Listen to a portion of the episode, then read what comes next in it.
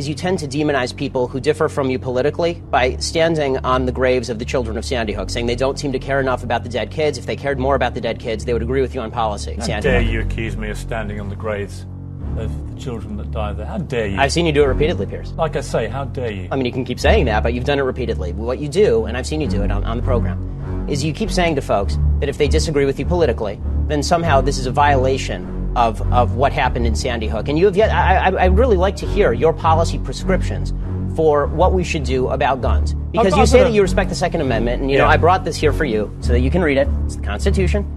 And I, I, I would really like for you to explain to me what you would do about guns that would have prevented what happened in Sandy Hook. If you want to do what you did in the UK, right, which is ban virtually all guns, that is at least a fair argument. We can have a discussion. Let's get Brexit done and let's take this country forward. Internationaal recht bestaat niet. Dat bestaat allemaal niet. Het is allemaal in jullie hoofd. Dat, dat is niet echt. Don't be rude. No, I'm not going to give you a question. I'm not going to give you a question. You are fake news. My country, Israel, the one and only Jewish state. Oké, dames en heren, welkom bij deze nieuwe Jenskast. Eh, voordat we beginnen wil ik eventjes ehm, zeggen dat de audio-kwaliteit van deze Jenskast iets minder goed is dan de normale audio-kwaliteit. En dat komt door een bug in de opnamesoftware. En dat wordt volgende week is dat weer compleet verholpen. Dus er zijn een paar tikken tussendoor. Een paar, nogal veel. Luister daar even doorheen en dan komt het allemaal wel goed. Oké, dat was de intro en dan gaan we beginnen. Let's go. En ehm, we beginnen met een aantal peilingen. We beginnen met de peilingen in Frankrijk. In Frankrijk, en dat is dan eh, vooral de twee grote. En dat zijn ehm, natuurlijk Marine Le Pen en eh, Emmanuel Macron. Eh, de globalist Macron en de realist, zoals ik het noem, Le Pen. En Le Pen staat momenteel in de laatste peiling op 28%. En Emmanuel Macron staat op 27%. Dus Marine Le Pen staat voor. Daar eh, ben ik op zich best wel blij mee. Eh, dan gaan we verder naar eh, Spanje. De PSOE, dat is een so- socialistische slash sociaal-democratische partij, als ik het compleet goed heb. Die staat nu op 27%. Dat is mm, twee af in totaal. Ehm, dan hebben we de conservatieve PP. Die staan op 22%. Die zijn er 5 gestegen. Dat is wel goed. En dan hebben we de Vox. Eh, dat is, eh, als ik het goed heb, de eh, liberaal-conservatieve partij. En dat staat nu op 14%. eh, procent, en dat is plus 4. Dan Italië. Lega staat ehm, best wel goed ervoor momenteel. Die staan op 31%. De Sociaal-Democratische PD staat op 20%. En de populistische 5, vijf sterrenbeweging staat op 19%. Dat, die is er twee gezakt. Dus eh, Matteo Salvini, al- als er morgen verkiezingen zouden zijn, is het ehm, eh, ja, duidelijk dat Matteo Salvini zou winnen. Dan hebben we het Verenigd Koninkrijk. Dat is natuurlijk een, momenteel een hele belangrijke speler. Want daar komen op 12 december nieuwe verkiezingen. Daar ga ik het zo nog over hebben. Ehm, ja, en wat is dan een beetje het ding? Ehm, ik zal het even uitleggen. De conservatieven die staan momenteel op 36% en dat is eh, een verlies eh, van 1. Dan hebben we Labour staat op 23, dus dat is ver achter. En die zijn er wel één gestegen, dus dat ziet er niet heel goed uit. Dan hebben we de Liberal Democrats, die staat op 18, dat is eh, min 1. En dit is allemaal vergeleken met de week ervoor. Ehm, de Brexit Party staat op 12%. En dat is een eh, plus van 1. En dan hebben we er nog de Green Party, zeg maar hun GroenLinks. Die staan op 6 en die zijn er 1 gezakt. Dat vind ik wel top. En dan hebben we de SNP, de Scottish National Party. Zo, sorry. De Scottish National Party, die staat op 4 eh, procent. Eh, en die zijn er geen gezakt, geen gestegen. En ehm, ik zet heel eventjes de meldingen uit. Want anders gaat het er de hele tijd er doorheen zitten. Dan hebben we Nederland nog eh, als afsluiter met de pijlen. En dat is, eh, is goed. Ziet er redelijk uit momenteel. VVD staat nog steeds aan kop met 27 ehm, zetels. Dat is een verlies van 1 vergeleken met vorige week. Dit zijn de pijlen van Maurice de Hond. Daaronder staat de PvdA op 20. Alleen die zijn geen gezakt, gestegen, maar die zal waarschijnlijk binnenkort wel weer gaan dalen. Eh, want het Frans Timmermans effect zal waarschijnlijk wel uitgewerkt zijn. Ehm, dan hebben we daarna de PVV, die staat op 17, dat is een plus van 2. Eh, en ehm, daarna onder het CDA een Forum eh, op 14, 15. Eh, Forum zit weer in de lift, dus ze zijn weer bezig met zichzelf te herstellen. Maar het, het zal slow en steady zijn. Maar het komt vast wel goed. Verder natuurlijk een, een opvallende eh, wijziging bij de Partij voor de Dieren. De Partij voor de Dieren is van 4. Nee, die, die zijn in peilingen zijn die naar 4 gezakt. Dat is 3 omlaag. Die, die hadden er dus 7 in de peilingen van. Alleen die zijn naar 4 gezakt. Dat is wel. Dat is wel. ehm, ja. Dat is eh, interessant. Laat ik het daarop houden. Interessant. Ehm, dan gaan we nu over naar een tweet van eh Denk. Jawel. En voordat ik dat doe, moet ik even een slokje water drinken, want anders komt het niet goed. Denk. Denk NL. SGP wil oproep tot gebed verbieden. Volgens de SGP zijn luidende kerkklokken niet vergelijkbaar met de oproep tot gebed voor moslims. Volgens Selçuk Uster NL moet Kamerlid Bisschop zich als gelovige schamen voor zijn achternaam. En dan hebben we hier natuurlijk, want dit is natuurlijk weer gewoon compleet lul. Sorry voor mijn wording. Ehm, hebben we daaronder de reactie van Jordi Broeks, een eh, vriend van me. Komt ie. Jullie staan, quote, achter de andere geloven. Totdat jullie zelf de meerderheid zijn. Eerst sympathie opwekken, dan overnemen, dan de meerderheid, minderheid vernietigen. Dat is iets waar Denk al vanaf dag 1 voor staat. En da- daar legt hij natuurlijk de vinger op de zere plek. Dat klopt eh, volledig. En ehm, ja, en omdat we het toch over Turken hadden. eh, we hadden het over de ehm, Turkse partij Denk. Gaan we nu naar het Amerikaanse lagerhuis, die ook iets omtrent Turkije heeft gedaan. Het Amerikaanse lagerhuis erkent de Armeense genocide en wekt woede Turkije. Dat is een artikel van nu.nl. Je weet wel, die, die eh, outlet die wordt eh, gesteund door de Nederlandse overheid. dus ja. Het Amerikaanse Huis van Afgevaardigden heeft dinsdagavond de massamoord op Armeniërs door het Ottomaanse Rijk als een genocide erkend. Goed zo. Dat, dat is het ook gewoon. Hun doen het waarschijnlijk eh, af als een soort burgeroorlog of zo, maar ik denk het niet. La, nou, laat ik het zo zeggen, ik weet wel zeker dat het geen eh, normale burgeroorlog was. Ik denk dat het gewoon Ottomaanse troepen waren die ze- dachten, haha, jullie eh, zijn de reden dat wij aan het verliezen zijn in de Eerste Wereldoorlog, dus we maken jullie maar af, dan hebben we misschien nog winst. Ik denk dat het zo is gegaan. Kijk, eh, dus hebben het als een genocide erkend, zoals het natuurlijk ook gewoon is. Dat heeft Nederland volgens mij eh, een jaar geleden ook gedaan. De Turkse minister van Buitenlandse Zaken, Mevlut, als ik het goed uitspreek hoor, Mevlut Çavuşoğlu, eh, noemt het een beschamende beslissing van degenen die de geschiedenis van andere landen uitbuiten voor eigen politiek gewin. Ja, ja, zeker.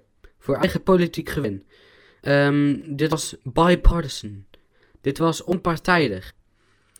Kijken, bij de, hier komt. Bij de stemming in het Huis van Afgevaardigden was er weinig verdeeldheid over de kwestie. Liefst 405 parlementariërs stemden voor, 11 stemden tegen.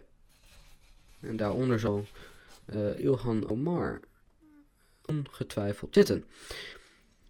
Ruim een eeuw geleden kwamen bij een volkerenmoord in het toenmalige Ottomaanse Rijk, de voorloper van het huidige Turkije, honderdduizenden Armeniërs om het leven. Ik kan er zeggen, dat, dat heb je niet zomaar in een burgeroorlog. Turkije ontkent de genocide. Goh. En spreekt van burgeroorlog waarbij meerdere partijen betrokken waren. Het land reageert woedend als landen overgaan tot erkenning van de genocide. De Tweede Kamer kreeg ook de wind van voren toen hij dat begin vorig jaar deed. Kijk toch, dat was ongeveer een jaar geleden. Dus, maar in ieder geval wat het dus is. eh, Turkije is boos op Amerika dat ze de, dat de, eh, de Armeense genocide erkennen. Ehm, ja, ik denk dat het gewoon nodig is om de geschiedenis maar gewoon te erkennen, anders kun je niet door naar het heden. En eh, Turkije, ja, ze zullen het uiteindelijk wel leren. Dan gaan we naar onderwerp nummer 4. Dat is de Brexit. Ik heb hier ongeveer 10 minuten voor ingeruimd, maar het kan zijn dat we voor die 10 minuten al klaar zijn, want we zijn nu al 10 minuten bezig aan de vorige onderwerpen. Ehm, de tweet zou ik 2 minuten over doen, de, de peilingen zou ik een minuut of 5 over doen als ik het goed heb, en dan hadden we eh, die Armeense genocide, daar zou ik even kijken, daar zou ik 4 minuten over doen. Nou, daar zijn we al wel overheen in totaal. Maar dus eh, ik denk dat we hier helemaal eerder mee klaar zijn. Drie jaar en vier maanden geleden stemden de Britten voor Brexit. Ja, dat was 26, eh, als ik het goed heb, 26, nee 23 juni. 23 juni 2016 was het Brexit-referendum. Waarop dus het Verenigd Koninkrijk besloot van, eh, jongens, we zijn weg. Ehm the people have spoken and the answer is we're out, werd er gezegd. En sindsdien wordt Groot-Brittannië natuurlijk gegijzeld door de Remainer parlementariërs in het Lagerhuis. Met andere woorden, driekwart van de parlementariërs. Om de verkiezingen van 2015 te winnen, beloofde toenmalig premier David Cameron een referendum uit te schrijven om de UK Independence Party, UKIP, toen geleid door Nigel Farage, klein te houden. Want eh, ze wilden niet dat de UKIP eh, ging winnen, want ze stonden best wel hoog in de peilingen. En van de UKIP is bekend dat hun eh, grootste standpunt, zeg maar, hun belangrijkste standpunt is van wij willen uit de, de Europese Unie. En daar willen wij een referendum voor uitschrijven. Dus dacht Cameron, weet je, ik opper dat plan zodat wij de conservatieven weer winnen en dat niet een Labour government komt. Want dat zou waarschijnlijk de consequenties zijn als hij het niet had gedaan. Eh, dus wat dat betreft wel slim, maar aan de andere kant voor zijn eigen carrière niet. Dit referendum kwam er dus op eh, 23 juni 2016 en tegen alle verwachtingen in stemden de Britten voor de uittreding. Dat is hetzelfde als bij Donald Trump. Donald Trump, niemand tot op de dag van de verkiezingen voorspelde iedereen. Iedereen. Nou, zo'n beetje iedereen. Zo'n beetje iedereen voorspelde. Hillary Clinton gaat winnen. De New York Times, als het goed is, eh, als ik het goed heb, eh 95% possibility dat eh, Hillary zou winnen. Nou, daar zijn ze van teruggekomen, denk ik. David Cameron trad af. En Theresa May werd de nieuwe premier. En een premier die iets moest uitvoeren waar ze sterk tegen is. What could possibly go wrong? Theresa May, ehm, die kwam terug met een zogenaamde deal. Nou, het is eerder is het een, ehm, ja, hoe zal ik het noemen? Een soort vredesverdrag. Het is eerder een, ja, een vredesverdrag na een oorlog. Meer de Treaty of Versailles. Ehm, surrender document. Ik zat even naar de bewoording van Nigel Farage te zoeken. Surrender document. It's a surrender document. Ehm Theresa kwam terug met een quote-unquote deal die het Verenigd Koninkrijk tot een kolonie van de Europese Unie zou reduceren. Die eh, Noord-Ierland eh, eigenlijk gewoon een beetje zou annexeren voor de Europese Unie. En ehm, ja, dat is natuurlijk iets waar de Britten nooit mee zullen instemmen. In ieder geval niet de Britse bevolking, maar blijkbaar wel premier May. Deze deal werd, godzijdank, drie keer weggestemd. Drie keer weggestemd. Nou, dan is er geen mandaat. Dan is er geen mandaat voor de deal. Als zelfs de Remainers in het Huis van Afgevaardigden er niets in zien, dan is er geen mandaat. Moment. Sorry, ik moest even hoesten, dus ik zette de microfoon even uit. Ehm, in ieder geval, ehm, hij werd dus drie keer afgewezen door het parlement. En toen dacht Theresa May, na drie keer weggestemd en na een tweede keer uitstel, want 29e van maart ging niet meer gebeuren. Dat was namelijk de originele uitgelingsdatum. Maar dat gebeurde niet meer. Dat was eh, uit het zicht verloren. En toen de Brexit in juni voor een tweede keer werd uitgesteld, liet Theresa May eh, weten dat ze zou opstappen en de strijd binnen de Conservative and Unionist Party begon. Oftewel de Tory Party. En ehm, het is een strijd die uiteindelijk Boris Johnson heeft gewonnen door de juiste dingen te zeggen. Ehm al dus Nigel Farage. Door de juiste dingen te zeggen, door te zeggen van we gaan eruit. Op de 31ste van oktober. Met of zonder deal. Come what may. Do or die. Dat soort bewoordingen. Dat heeft hem echt ontzettend geholpen. Ehm, Boris Johnson zei altijd. eh, wat er ook gebeurt. Wij stappen uit de Europese Unie op 31 oktober. Oftewel, what happens, come what may. Eh, maar begin oktober werd duidelijk dat die datum waarschijnlijk niet meer gehaald zou worden. Hm. Goh, wie heb ik dat eerder zien doen? Maar toen was daar premier Johnson. Met een deal.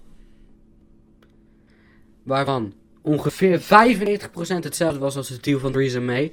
Dus veel veranderde er niet. En ehm, ja, naar mijn voor, eerste voorspelling. Ik weet niet of dat die vorige week of eh, de week ervoor. Ligt eraan eh, wanneer dat was. Ik weet niet of ik dat in de podcast heb gegooid. Maar ik had al direct zoiets van: dit gaat hem niet halen. Deze deal wordt hem niet. Hij kan het proberen, maar hij zal er niet doorheen komen. En ik had gelijk. Deze deal kwam ook niet door het parlement. En eh, Boris Johnson vroeg sindsdien om nieuwe verkiezingen. Want ja, hij zei ja. A hung parliament. And uh, we need to uh, go get on with our lives. Uh, deze verkiezingen werden hem drie maanden niet gegund. Uh, vooral natuurlijk door Jeremy Corbyn, of course, Jeremy Corbyn. Um, maar, een paar dagen geleden uh, probeerde premier Boris Johnson het opnieuw. Hij dacht waarschijnlijk, ja, ja, ja, drie maal scheepsrecht dacht hij eerst, maar dat was hem dus al niet. Toen dacht hij, ja, de vierde maal zal wel lukken. In ieder geval, hij probeerde het opnieuw, maar dit keer was wel anders. Want uh, Labour leader, Labour leider Jeremy Corbyn, die gaf aan dat ze dit keer wel zouden steunen. Dat heeft hij gedaan in een verklaring van Labour, die, die, uh, die ze naar buiten hebben gegooid. Volgens mij een paar uur voordat die motie werd ingediend opnieuw.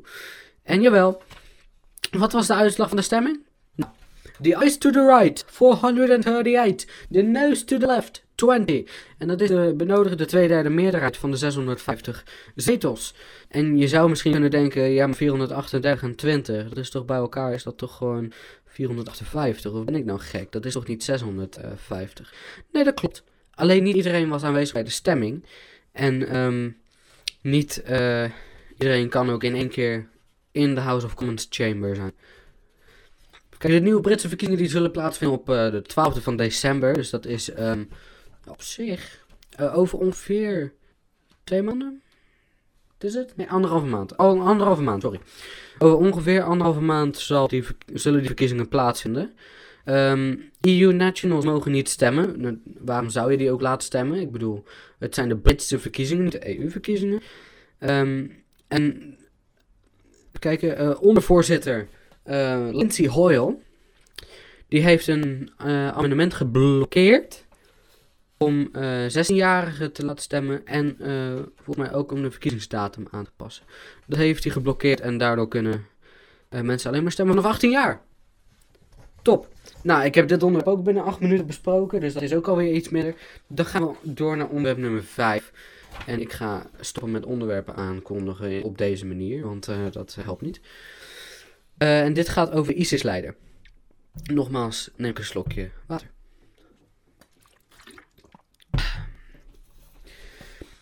President Trump. Geweldig man, toch? Ja.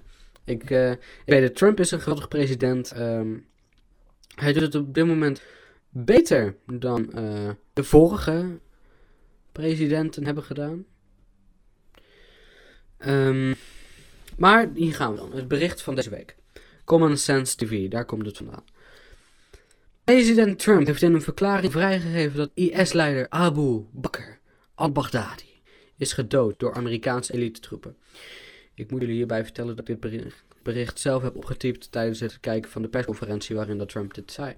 Vannacht heeft Trump op Twitter laten weten, nou dat is dus een aantal nachten geleden alweer, uh, volgens mij was dat zaterdagnacht, uh, iets groots is zojuist gebeurd. Something very big has just happened. Een brutale moordenaar is gruwelijk om het leven gekomen. Dit heeft hij niet getweet, maar dat was in een persconferentie. Een brutale moordenaar is gruwelijk om het leven gekomen. Hij zal nooit meer, nooit meer een onschuldig kind, vrouw of man iets aandoen. Hij is gedood als een hond. En als je dit op uh, YouTube uh, bekijkt, uh, deze podcast, dan zie je links boven, of ja, eigenlijk links in het midden, zie je Abu Bakr al-Baghdadi. boven Trump. En um, naast Zelensky ook. Dus, um, fun fact. Um, de leider van uh, IS, Islamitische Staat, is in 2014 voor het laatst gezien. Ehm, is in 2014 voor het laatst gezien in het openbaar. Toen hij in Mosul, dat is, eh, als ik het goed heb, is dat een stad in Noordoost-Syrië? Als ik het goed heb hoor. Eh, ik weet niet zeker. Ik kan eh, even nog meer onderzoek verrichten en even Mosul opzoeken. En dat zal ik dan ook maar doen. Want anders dan krijg ik weer mensen in de reacties of in de mail die zeggen van... Ja, wat gebeurt hier allemaal? Dat moeten we ook niet hebben. Nee, sorry, het is Irak. Ik zei het. Ik ga mensen op het dak krijgen. Het is Irak. Het is Irak. Toen hij dat kalifaat had uitgeroepen in Mosul. Ehm, toen is hij voor het laatst in het openbaar gezien. Oh, en trouwens, ik had het net over mails. Ehm, daarna gaan we hierover nog even verder. Ehm, als je iets hebt waarvan je denkt van... Jens, jij moet dit weten voor je podcast. Of eh, gewoon als je iets wil inzenden... Dan hebben we Jens-cast at dejensvog.nl Dan kun je daar naartoe sturen. Dan eh, zal ik het ehm, met alle waarschijnlijkheid wel meenemen in de uitzending van de week erop. Of in ieder geval wanneer ik denk dat het past. Eh, dan verder. Rusland heeft ons goed behandeld toen we over de door hun gecontroleerde gebieden vlogen. De ISIS-strijders zijn gehaat door zowel Rusland als Amerika. En de operatie die vond eh, plaats in de provincie Idlib. Idlib. Idlib. Dat is in ehm, West-Syrië. Eh, en er zijn geen Amerikaanse troepen gedood tijdens deze operatie. En Abu Bakr al-Baghdadi is niet meer. Ook zijn opvolger, dat kwam later naar buiten, ook zijn opvolger is gedood. Eh, en het is natuurlijk op zich best goed nieuws. Nou is een dood niet goed nieuws, maar het is best goed nieuws dat eh, de ISIS-leider, de leider van een terroristische organisatie, dat hij er niet meer is. Eh, in welke, in what way, shape or form. Ehm, de, sorry. Sorry. Ehm, dan gaan we over naar impeachment, eh, want eh, er is nieuws. Nou, eerst eventjes een, ehm, een overview. En daarna hebben we een berichtje van de, van de BBC van eh, drie minuten geleden. Op het moment van opname drie minuten geleden. Dat gaat ook over de Trump impeachment. En daar komen we dus op nadat ik het even heb doorgenomen waar we nu ongeveer staan. Eh, de Amerikaanse president natuurlijk, eh, dat is natuurlijk nog steeds, en dat zal na de volgende verkiezingen eh, nog steeds Donald Trump zijn, zit momenteel verwikkeld in een afzettingsonderzoek. Die is ingesteld door de democratische voorzitter van het Huis der Afgevaardigden, en dat is Nancy Pelosi. Ehm, zij stelt dat Trump zijn Oekraïense ambtsgenoot, eh, Volodymyr Zelensky, Volodymyr Zelensky, die zie je als je, YouTube, op YouTube kijkt, zie je die midden op het scherm. eh, bij, de, eh, bij het microfoonteken. Volodymyr Zelensky, dat, dat Trump eh, Zelensky onder druk zou hebben gezet. Door aan te geven dat er alleen militaire steun komt wanneer Oekraïne Hunter Biden zou onderzoeken. Dat is de zoon van de eh voormalig vicepresident Joe Biden. Die was vicepresident onder Barack Obama. Ehm, maar daar komen we zo meteen ook nog op bij de Democratic Candidates. Dat is een onderwerp later. Dat verhaal werd de wereld ingegooid door een zogenaamde klokkenluider. De- deze klokkenluider zou het gehoord hebben van iemand die erbij was. Ehm, en die zou dan tegen hem hebben gezegd: Ja, er is een quid pro quo. Quid pro quo. uh, with military. En. Snap je? Dus een beetje op die manier. Ehm, maar nu. Nu blijkt dat het misschien is opgezet. ehm, door de voorzitter van de inlichtingencommissie. Dat is. Shifty Schiff. Adam Schiff. Shifty Adam Schiff. Dat is hoe dat eh, Trump hem noemt. President Trump had in eh, juni een telefoongesprek met de Oekraïense president Zelensky.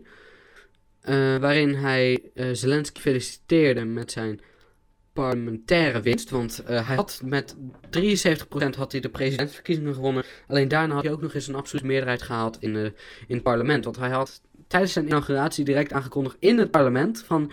Jullie worden naar huis gestuurd en er worden nieuwe verkiezingen uitgeschreven. Dat, dat vond ik wel echt een eh, legendarische actie. Ehm, maar in ieder geval, Trump had dus een eh, gesprek met Zelensky om te feliciteren. En eh, in dit gesprek werd ook een ander onderwerp besproken. En dat is over de ontslagen Oekraïense aanklager. Eh, waarover Trump heeft gezegd, eh, quote, Ik hoorde dat jullie een erg goede aanklager hadden die ontslagen was. En ik denk dat dat oneerlijk is. Eh, oneerlijk was. En dan nog één. Biden schept overal op dat hij degene was die de aanklager had gestopt. Dus als je daarnaar zou willen kijken, ik vind het verschrikkelijk klinken. Nou, als dat hetgeen is waar dat ze Trump willen pakken, dan eh, wens ik ze veel succes, maar weet dat het niet lukt. Eh, de Amerikaanse media die heeft altijd beweerd dat er geen bewijs is dat Joe Biden dit deed. Dat hij dus heeft geprobeerd die aanklager te stoppen en dat het ook daadwerkelijk gebeurd is. Ehm, ja, dit laat natuurlijk zien hoe erg de media, in ieder geval de Amerikaanse media, op de hand is van de Democraten. Want bewijs is er wel, want Joe Biden heeft in een, eh, volgens mij in een Foreign Relations eh, Board of Discussion in 2018 had hij gezegd ehm, van I got a commitment from Poroshenko that would fire a prosecutor or take action um, to a state prosecutor uh, and he didn't. So um, I went over to Kiev, Kiev. En ik zei van, yo, eh, je krijgt, eh, je krijgt de 1 miljard, als ik heb. You're not getting the billion dollar. Je krijgt de miljard dollar niet. Ehm,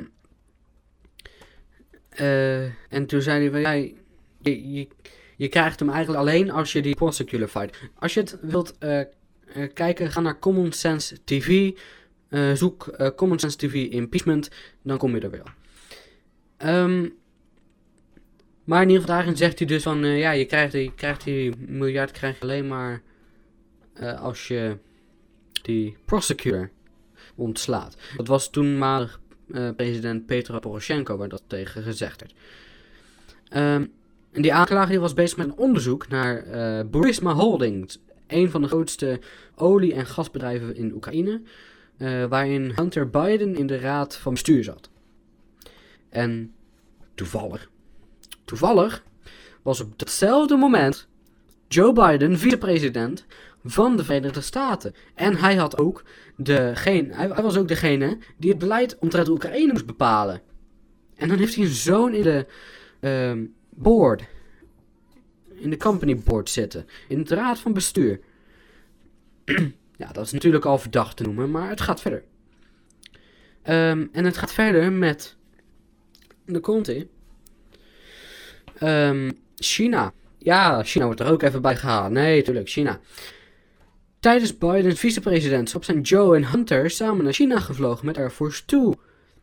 En ze kwamen terug met een miljardendeal tussen Burisma Holdings, dus het bedrijf waar Hunter Biden voor in de raad van bestuur zat, en China. Een miljardendeal. Sorry. We moeten even vergeten dat die, die Hunter Biden geen ervaring had in de olie- en gassector, hè? Sorry? Hoe kom je dan terug met een miljardendeal? Le- leg dat mij maar eens uit. Hoe kom je terug met een miljardendeal als je geen ervaring had in zo'n sector en je moet met de beste onderhandelaars onderhandelen? Sorry? Dat klopt dus niet. Alleen, dit proberen ze natuurlijk nu te spinnen als een eh voorhoort wat situatie met eh, Trump en Zelensky. Maar ja, iedereen die een beetje logisch nadenkt ziet dat het niet zo is. Ze hebben het nu ook al een paar weken over de quid pro quo. En dat betekent gewoon letterlijk voor wat hoort wat in het Latijns. Ehm, in dit geval zou het dus zo zijn dat eh, Oekraïne in ruil voor militaire steun de zaak omtrent Joe en Hunter Biden zou moeten onderzoeken van Trump. Eh, waarvan de Democraten zeggen dat het, dat het gericht is op het verkrijgen van schadelijke informatie over zijn tegenstander, Joe Biden, of Joseph Biden, zoals ik hem noem. Maar dit alles past in de beloften van beide presidenten om corruptie aan te pakken. Want Biden heeft toenmalig Oekraïns president Petro Poroshenko zover gekregen om de aanklager te ontslaan. Welk motief zou Joe Biden hiervoor kunnen hebben? Wel- welk motief zou Biden ervoor hebben om een Oekraïense aanklager te ontslaan? Kijk, dat hij ehm, een motief zou hebben om een Amerikaanse aanklager te laten ontslaan, Daar kan ik me iets bij voorstellen. Het is nog steeds corrupt, maar daar kan ik me iets bij voorstellen. Maar waarom een Oekraïense aanklager? Wat heb jij met Oekraïne te maken dat je die aanklager weg wilt? Misschien wilt hij eh, zijn zoon beschermen. Dat kan. Misschien heeft hij andere dingen in Oekraïne. Waar dat hij niet wil dat die aanklager achterkomt. Maar ik denk gewoon dat hij zijn zoon wil beschermen tegen de waarheid. Eh, maar is er sprake van quid pro quo? Nee. Want het vrijgegeven transcript dat laat zien dat eh Volodymyr Zelensky, president Zelensky, degene is dat het onderwerp, die het onderwerp opbrengt. Trump vraagt daarna alleen maar of hij naar zou willen kijken. De Oekraïnse president die geeft zelf later eh, bij de Verenigde Naties, als ik het goed heb, eh, in een meeting met Trump ehm, tegen de pers, geeft hij aan: we hadden een goed gesprek en niemand heeft mij onder druk gezet. Hij zei: we had a good, I think, good phone call and uh, nobody pushed me. Dat zei hij. Dat zei hij. Niemand heeft mij onder druk gezet. Niemand. Eh, Het is, het is een bezigheidstherapie van de Democraten. Eerst hadden ze dat Rusland-onderzoek, wat niets opleverde. Nu is het de Oekraïne-affaire en ook dit zal niks opleveren. Want er is niks. En dit is allemaal alleen omdat ze proberen Trump dwars te zitten. Ze proberen de mening van het volk te veranderen, omdat men weet dat ze toch wel weer voor Trump gaan in, 20, in 2020. Ze weten toch wel dat, die, eh, dat de Amerikaanse bevolking voor Trump zal gaan. Hij heeft een hoge approval rating. Hij heeft, eh, Obama had 43 op dit moment in zijn eh, termijn. En Trump, die heeft rond de 50. Dus hij heeft een hoge approval rating. De, de Democraten zat het al dwars dat Trump überhaupt een frontrunner was. Dat hij al überhaupt een, ja, een leidende kandidaat was. Hij al de, de presidential nominee is van de Republicans. Ze waren geschokt toen dat hij daadwerkelijk won. En ik, ik denk, ik weet niet of ik het al eerder gezegd heb, maar ik denk dat dat het moment is dat de impeachment eh, begon. Ze willen Trump vanaf het begin al wegkrijgen. Nog, nog voordat hij überhaupt, ehm, voordat hij überhaupt eh, won, hadden ze het al over impeachment. Ze hadden het er al over. En het, ja, het, is flauwekul dat het is door dit van Oekraïne. Ze hebben het ook aangekondigd toen dat er nog, toen dat het transcript nog niet naar buiten was, maar wel duidelijk was dat het transcript naar buiten zal gaan komen. Maar daar zullen we dan niet over hebben. Nu gaan we het hebben over de Democraten. De Democraten, ja. De Democratic Candidates, de presidentiële kandidaten wel verstaan. En eh, daar hebben we hier. eh, we hebben de lijst, er zijn er nog 18 in de race. Eh, en dat zijn Michael op alfabetische volgorde.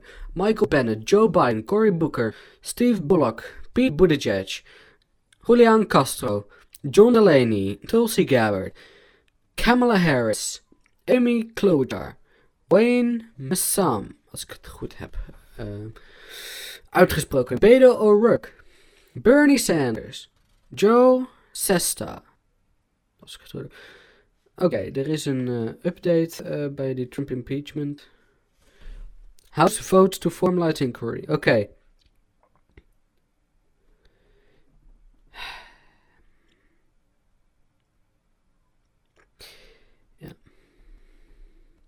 Er waren maar twee democraten die tegen de ehm, impeachment eh, inquiry hebben gestemd. Dit is letterlijk een minuut of twee, drie geleden. Eh, in totaal waren er 232 voor en 196 tegen.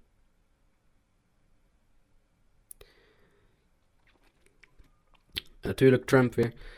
Greatest witch hunt in American history.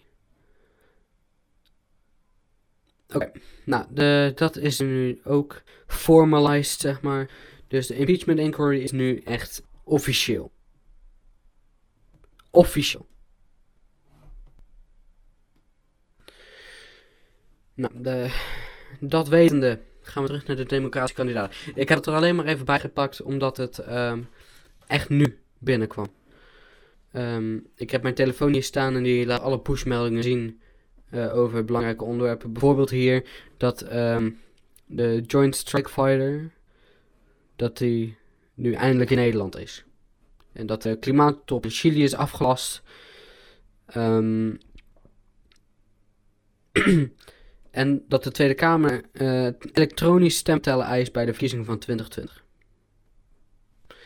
Nou, nu we dat weten, terug naar de democratische kandidaten. Ik denk dat ik bij ehm, eh, Joe Sesta was. Joe Sesta? Ik denk het. We hadden Bernie Sanders gehad. Bernie Sanders, Joe Sesta, Tom Steyer, eh, Elizabeth Warren. Nu de frontrunner lijkt het. Marianne Williams, Williamson, Andrew Yang. En dan hebben we nog een eh, honorable mention van iemand die al eh, uit de race is. En dat is New York Mayor Bill de Blasio. Bill de Blasio, Bill de Blasio. Ja, nog een Bill die president wil worden. En dit keer niet Bill Clinton. In ieder geval, ehm Bill de Blasio ook. We gaan het hebben over, ehm, eh, kort over Michael Bennett, eh, Joe Biden, Pete Buttigieg, Tulsi Gabbard, Kamala Harris, eh Beto O'Rourke, Bernie Sanders en Elizabeth Warren. Dat zijn degenen die ik uit heb gepakt om even kort te bespreken. Maar het zijn dus 18 kandidaten en eentje, één, ja, honorable eh, mention, honorable mention. Even kijken, wat was dat ook alweer in het Nederlands? Ehm, nou, dat zoek ik later wel uit. In ieder geval, we gaan het er even over hebben. Ik heb namelijk een beetje kort eh, opgeschreven waar ze, voor, waar ze voor zijn en wat ze, wat ze zijn. We beginnen bij Michael Bennett. Dat is een senator voor eh, Colorado. En dat is hij sinds eh, 2009. Zijn broer is de editorial page director van de New York Times. En eh, hij, maakte hij heeft het mogelijk gemaakt. eh, nou, nou oké. Hij heeft. He co-sponsored the bill. Dat het mogelijk maakte eh, om boycotts tegen Israël. eh, als een misdrijf te zien wanneer het. eh, wanneer degene. Ja, waarvoor ze die boycott hebben afgekondigd. Wanneer het een eh, protest is tegen de Israëlische overheid. Hij is voor open grenzen. Hij is tegen Medicare for All. Dat is een van de weinigen eigenlijk. Dan hebben we Joe Biden, dat is de voormalige vicepresident onder Obama. Hij zei dat hij 720 miljoen vrouwen aan het werk zou krijgen, terwijl Amerika maar 320 miljoen inwoners telt. Hij kon de naam van Obama niet onthouden. Ehm, It was the president, my boss. Eh, vindt klimaatverandering erg belangrijk. Ja, dat is omdat hij de rest niet kan onthouden. Hij is voor open grenzen. Hij is in opspraak voor eh, sexual misconduct, zoals eh, zoenen en aanraken. En hij wordt gezien als een gematigd democraat voor zover het bestaat. Dus dat is een beetje heel kort Joe Biden. En dat is een van de frontrunners. Dan hebben we Pete Buttigieg. Pete Buttigieg. Burgemeester van South Bend, Indiana. Dat is hij, als ik het goed heb, sinds 2012. Ehm, hij is pro-choice. Ja, dus voor abortus. Hij is voor de Green New Deal, die Amerika, ehm, ja, de Amerikaanse economie de strop omdoet. Ehm, hij wil het van de doodstraf. Nou, dat is op zich een eh, honorable standpunt. Dus een, ja, goed standpunt op zich. Daar, daar kan ik me iets bij voorstellen dat hij daarvan af wilt. Ehm, hij is een democratic capitalist. En hij wil af van de Electoral College. Die Electoral College, voor de mensen die niet precies weten wat dat, is. ehm, er zijn in Amerika is er zo'n systeem dat je ehm, een, aantal, een aantal electoral votes moet hebben. Volgens mij 270. Ehm, voordat je president kan worden. En dat is verdeeld onder de staten. Dus bijvoorbeeld eh, Texas heeft volgens mij 38 electoral votes. Ehm, Californië heeft er 55. New York heeft er 29. Net zoals Florida. Eh, Pennsylvania heeft er 20. Bijvoorbeeld dat soort dingen. En dan heb je dus ehm, in totaal, dat is een afspiegeling van de bevolking moet dat zijn. Zodat de mensen in Maine en Delaware en in de kleinere staten, in de Midwest zeg maar, in de Midlands, in de Heartland, dat ze daar eh, evenveel hebben eh, qua stem als eh, mensen in Californië. Zodat niet alleen de grootste steden ehm, eh, het meeste te zeggen hebben, zoals Los Angeles en zo. Dan gaan we naar Tulsi Gabbard. Die lid van de House of Representatives voor Hawaii. Hawaii. Eh, ze vindt klimaatverandering een groot probleem. Ze is voor gun control. Terwijl mensen komen langs je huis en komen je wapens ophalen. Eh, dus tegen de Second Amendment. eh, want ja. Dat zegt letterlijk gewoon bij jou. Je, je mag wapens hebben tegen government tyranny. Zoals het officieel is. Government. Government tyranny. Een tyrannische overheid. Ehm, ze is voor universal healthcare. Eh, voor gedeeltelijk open grenzen. Pro-LGBT. En pro-choice. Dus ook weer voor, ehm, eh, voor abortus. Ehm, ze is ehm, door Hillary Clinton, of all people, eh, een Russian asset genoemd. Dus een, ja, eigenlijk gewoon de speelbal van Rusland. Een beetje een Manchurian candidate. En zelfs Trump heeft het toen verdedigd. Ehm, dan gaan we over naar Kamala Harris. Kamala Harris. Senator voor Californië is pro-choice, dus pro-abortus. Wilt af van doodstraf. Is voor de Green New Deal, zoals eigenlijk gewoon de rest ook eigenlijk is. Eh, tegen BDS, dat is ehm, de Boycott, Divestment and Sanction Movement. Dus tegen Israël eigenlijk. De boycott, eh, sanctie en divestment. Ik weet niet precies wat dat precies was, maar in ieder geval. Eh, ze is tegen de boycott en sancties tegen Israël. Ehm, ze is voor gun control, oftewel, nogmaals. ehm, politie komt langs huis en komt eh, je wapens halen. Dan hebben we de single payer healthcare, daar is ze ook voor. Ehm, nou, hoe wil je de Amerikaanse economie naast de Green Deal nog meer de stop om doen? Single payer healthcare. Dan hebben we Beto O'Rourke. Dat hij nog meedoet. Dat eh, snap ik niet. Want hij stond volgens mij op 0 of 1% in de laatste primary poll. Was een ehm, member of the House of Representatives voor Texas. Eh, vindt global warming het grootste probleem. En is nogmaals voor gun control. Dus mensen komen bij je huis, komen je wapens ophalen. En hij heeft eh, Trump vergeleken met Hitler. Hij zei: Trump is the same as Hitler in 1933 in Germany. Nou, en omdat we Beto O'Rourke niet nog een podium willen geven, want Beto O'Rourke zal waarschijnlijk binnenkort uit de regen gaan, gaan we over naar Bernie Sanders. Toch wel een meer bekende persoon. Hij, heeft, eh, hij is heel lang is hij voor zijn eigen idealen gaan staan. Eh, nog steeds. Hij is een senator van Vermont. Ehm, hij is een democratic socialist. Net zoals eh, onder andere Elizabeth Warren, maar daar komen we later nog op. Ehm, democratic socialist is voor de Green New Deal. Eh, is voor gun control. Dus nogmaals, ze komen je wapens ophalen. But they're going to take your guns away. En is voor Medicare for all. Ja, Medicare for, Medicare for all. En ehm, dat ehm, is nog erger dan de single payer healthcare. Maar dat leg ik een latere keer wel uit als daar behoefte voor is. Dan gaan we over naar de laatste kandidaat die we bespreken. En dat is Elizabeth Warren. Ehm, Elizabeth Warren, senator voor Massachusetts. Democratic Socialist. Green New Deal. Gun control, Medicare for all, pro-choice en voor Israël. Daar moet ik er dan dan wat credit om geven dat ze voor Israël is. Maar in ieder geval, ze is dus, nogmaals, gun control, ze komen je wapens ophalen. Pas op. Als je je wapens wil houden, verstop ze ergens waar dat ze ze niet kunnen vinden, want ze komen ze ophalen. En eh, ja, ik denk niet dat, dat de Amerikanen daarin mee willen gaan. Dus ehm, laten we hopen dat eh, dat in ieder geval niet eh, gebeurt. Maar waarschijnlijk gaat het ook niet gebeuren. Zo, sorry. Hm.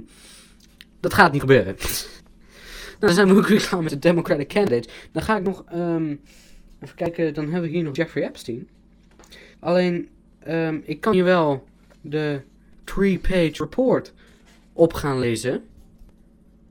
Wat ik ook gewoon kan doen, is ik heb namelijk hier een bericht ehm, van eh, Common Sense TV. Dat is veel korter. Dus ik ga die doen.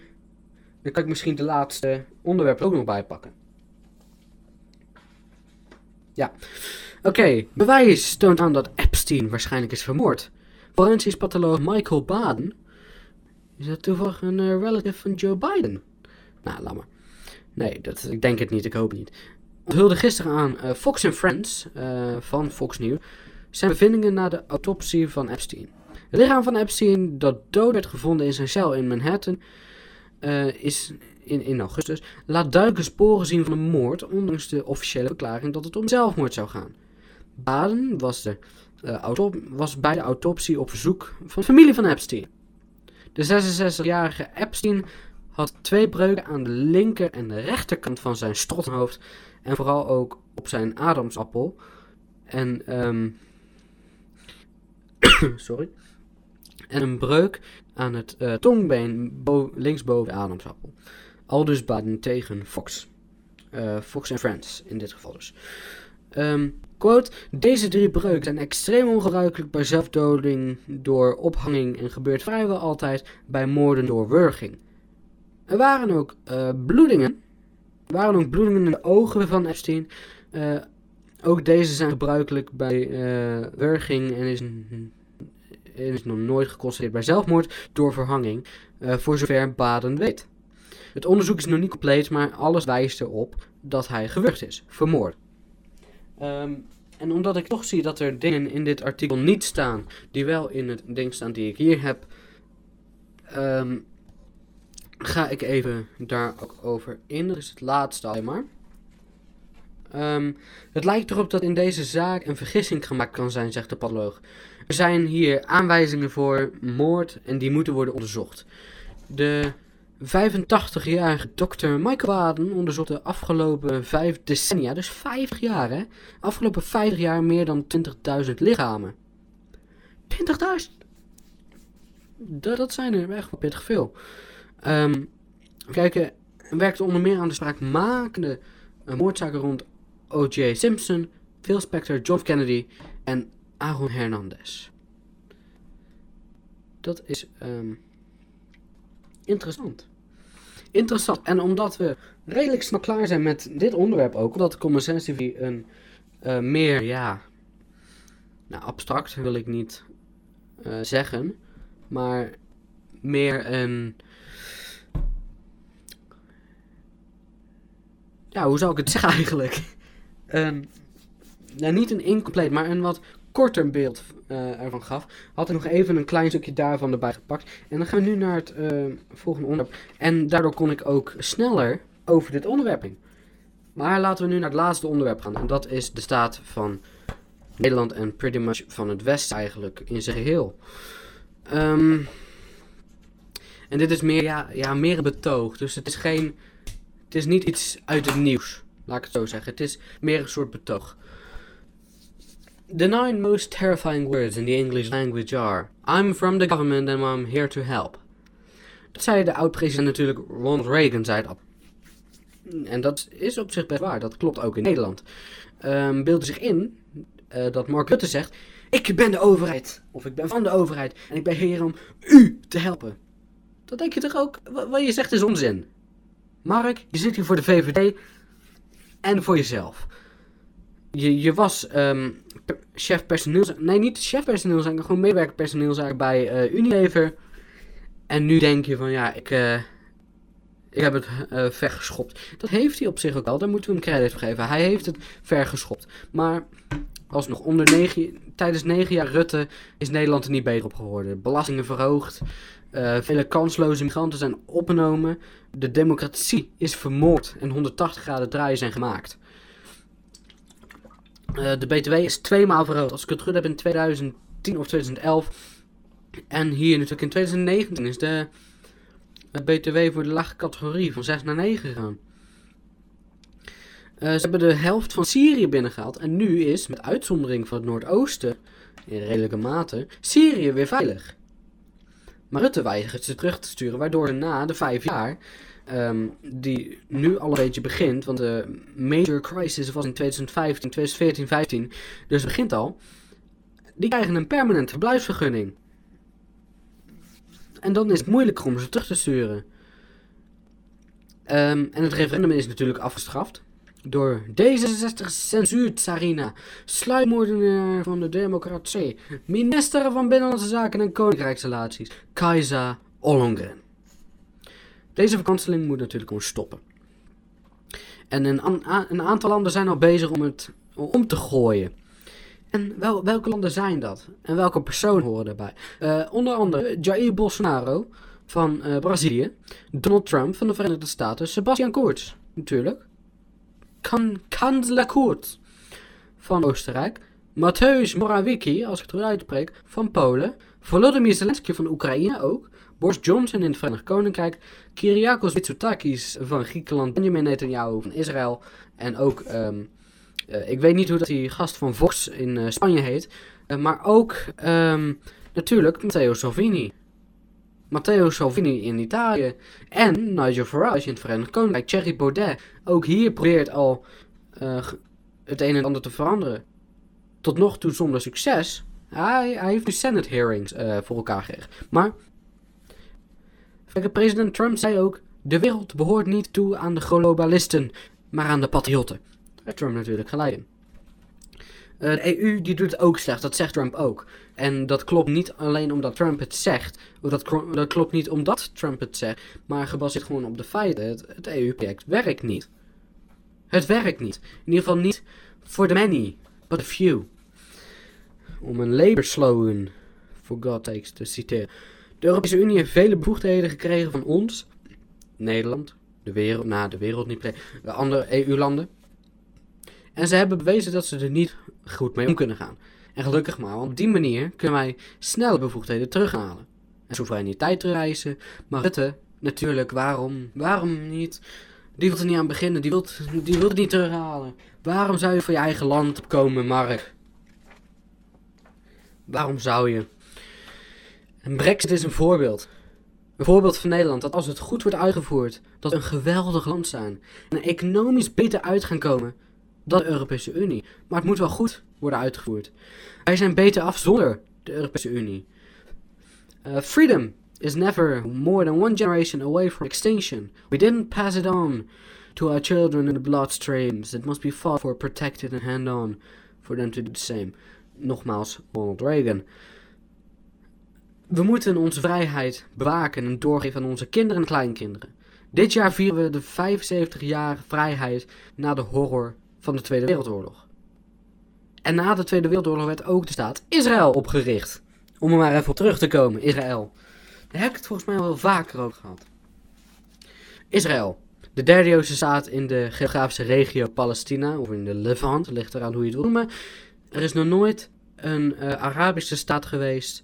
Uh, het was sowieso de bedoeling Jordanië, toen nog Transjordanië, dat dat de Palestijnse slash Arabische staat zou gaan worden. En niet dat, um, hoe ze het nu hebben gedaan, dat uh, Gaza en Judea en Samaria Palestiniërs worden. Zo, zo was het niet gepland. Um, Israël heeft elk recht om Gaza en Judea en Samaria, beter bekend als de westelijke Jordaanoever, te bezitten. We moeten Israël steunen waar het kan. Uh, daar ben ik natuurlijk volledig mee eens, maar anders had ik het niet geschreven. Wie de wet verzet, al naar het uitkomt, baant weg naar de recht van de sterkste. Al dus Joop den L. Uh, ik denk dat als hij nu kijken naar zijn partij, de Partij van Arbeid, dat hij het niet meer terug zou kijken. En dan...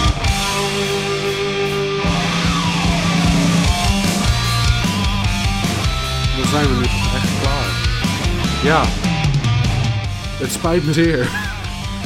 We zijn klaar met uh, de Gamescast deze week. Uh, we zijn 53 minuten bezig geweest. Ik hoop dat jullie de vorige, uh, volgende week weer zijn. En dan zie ik jullie bij de volgende. Ciao. Thank you.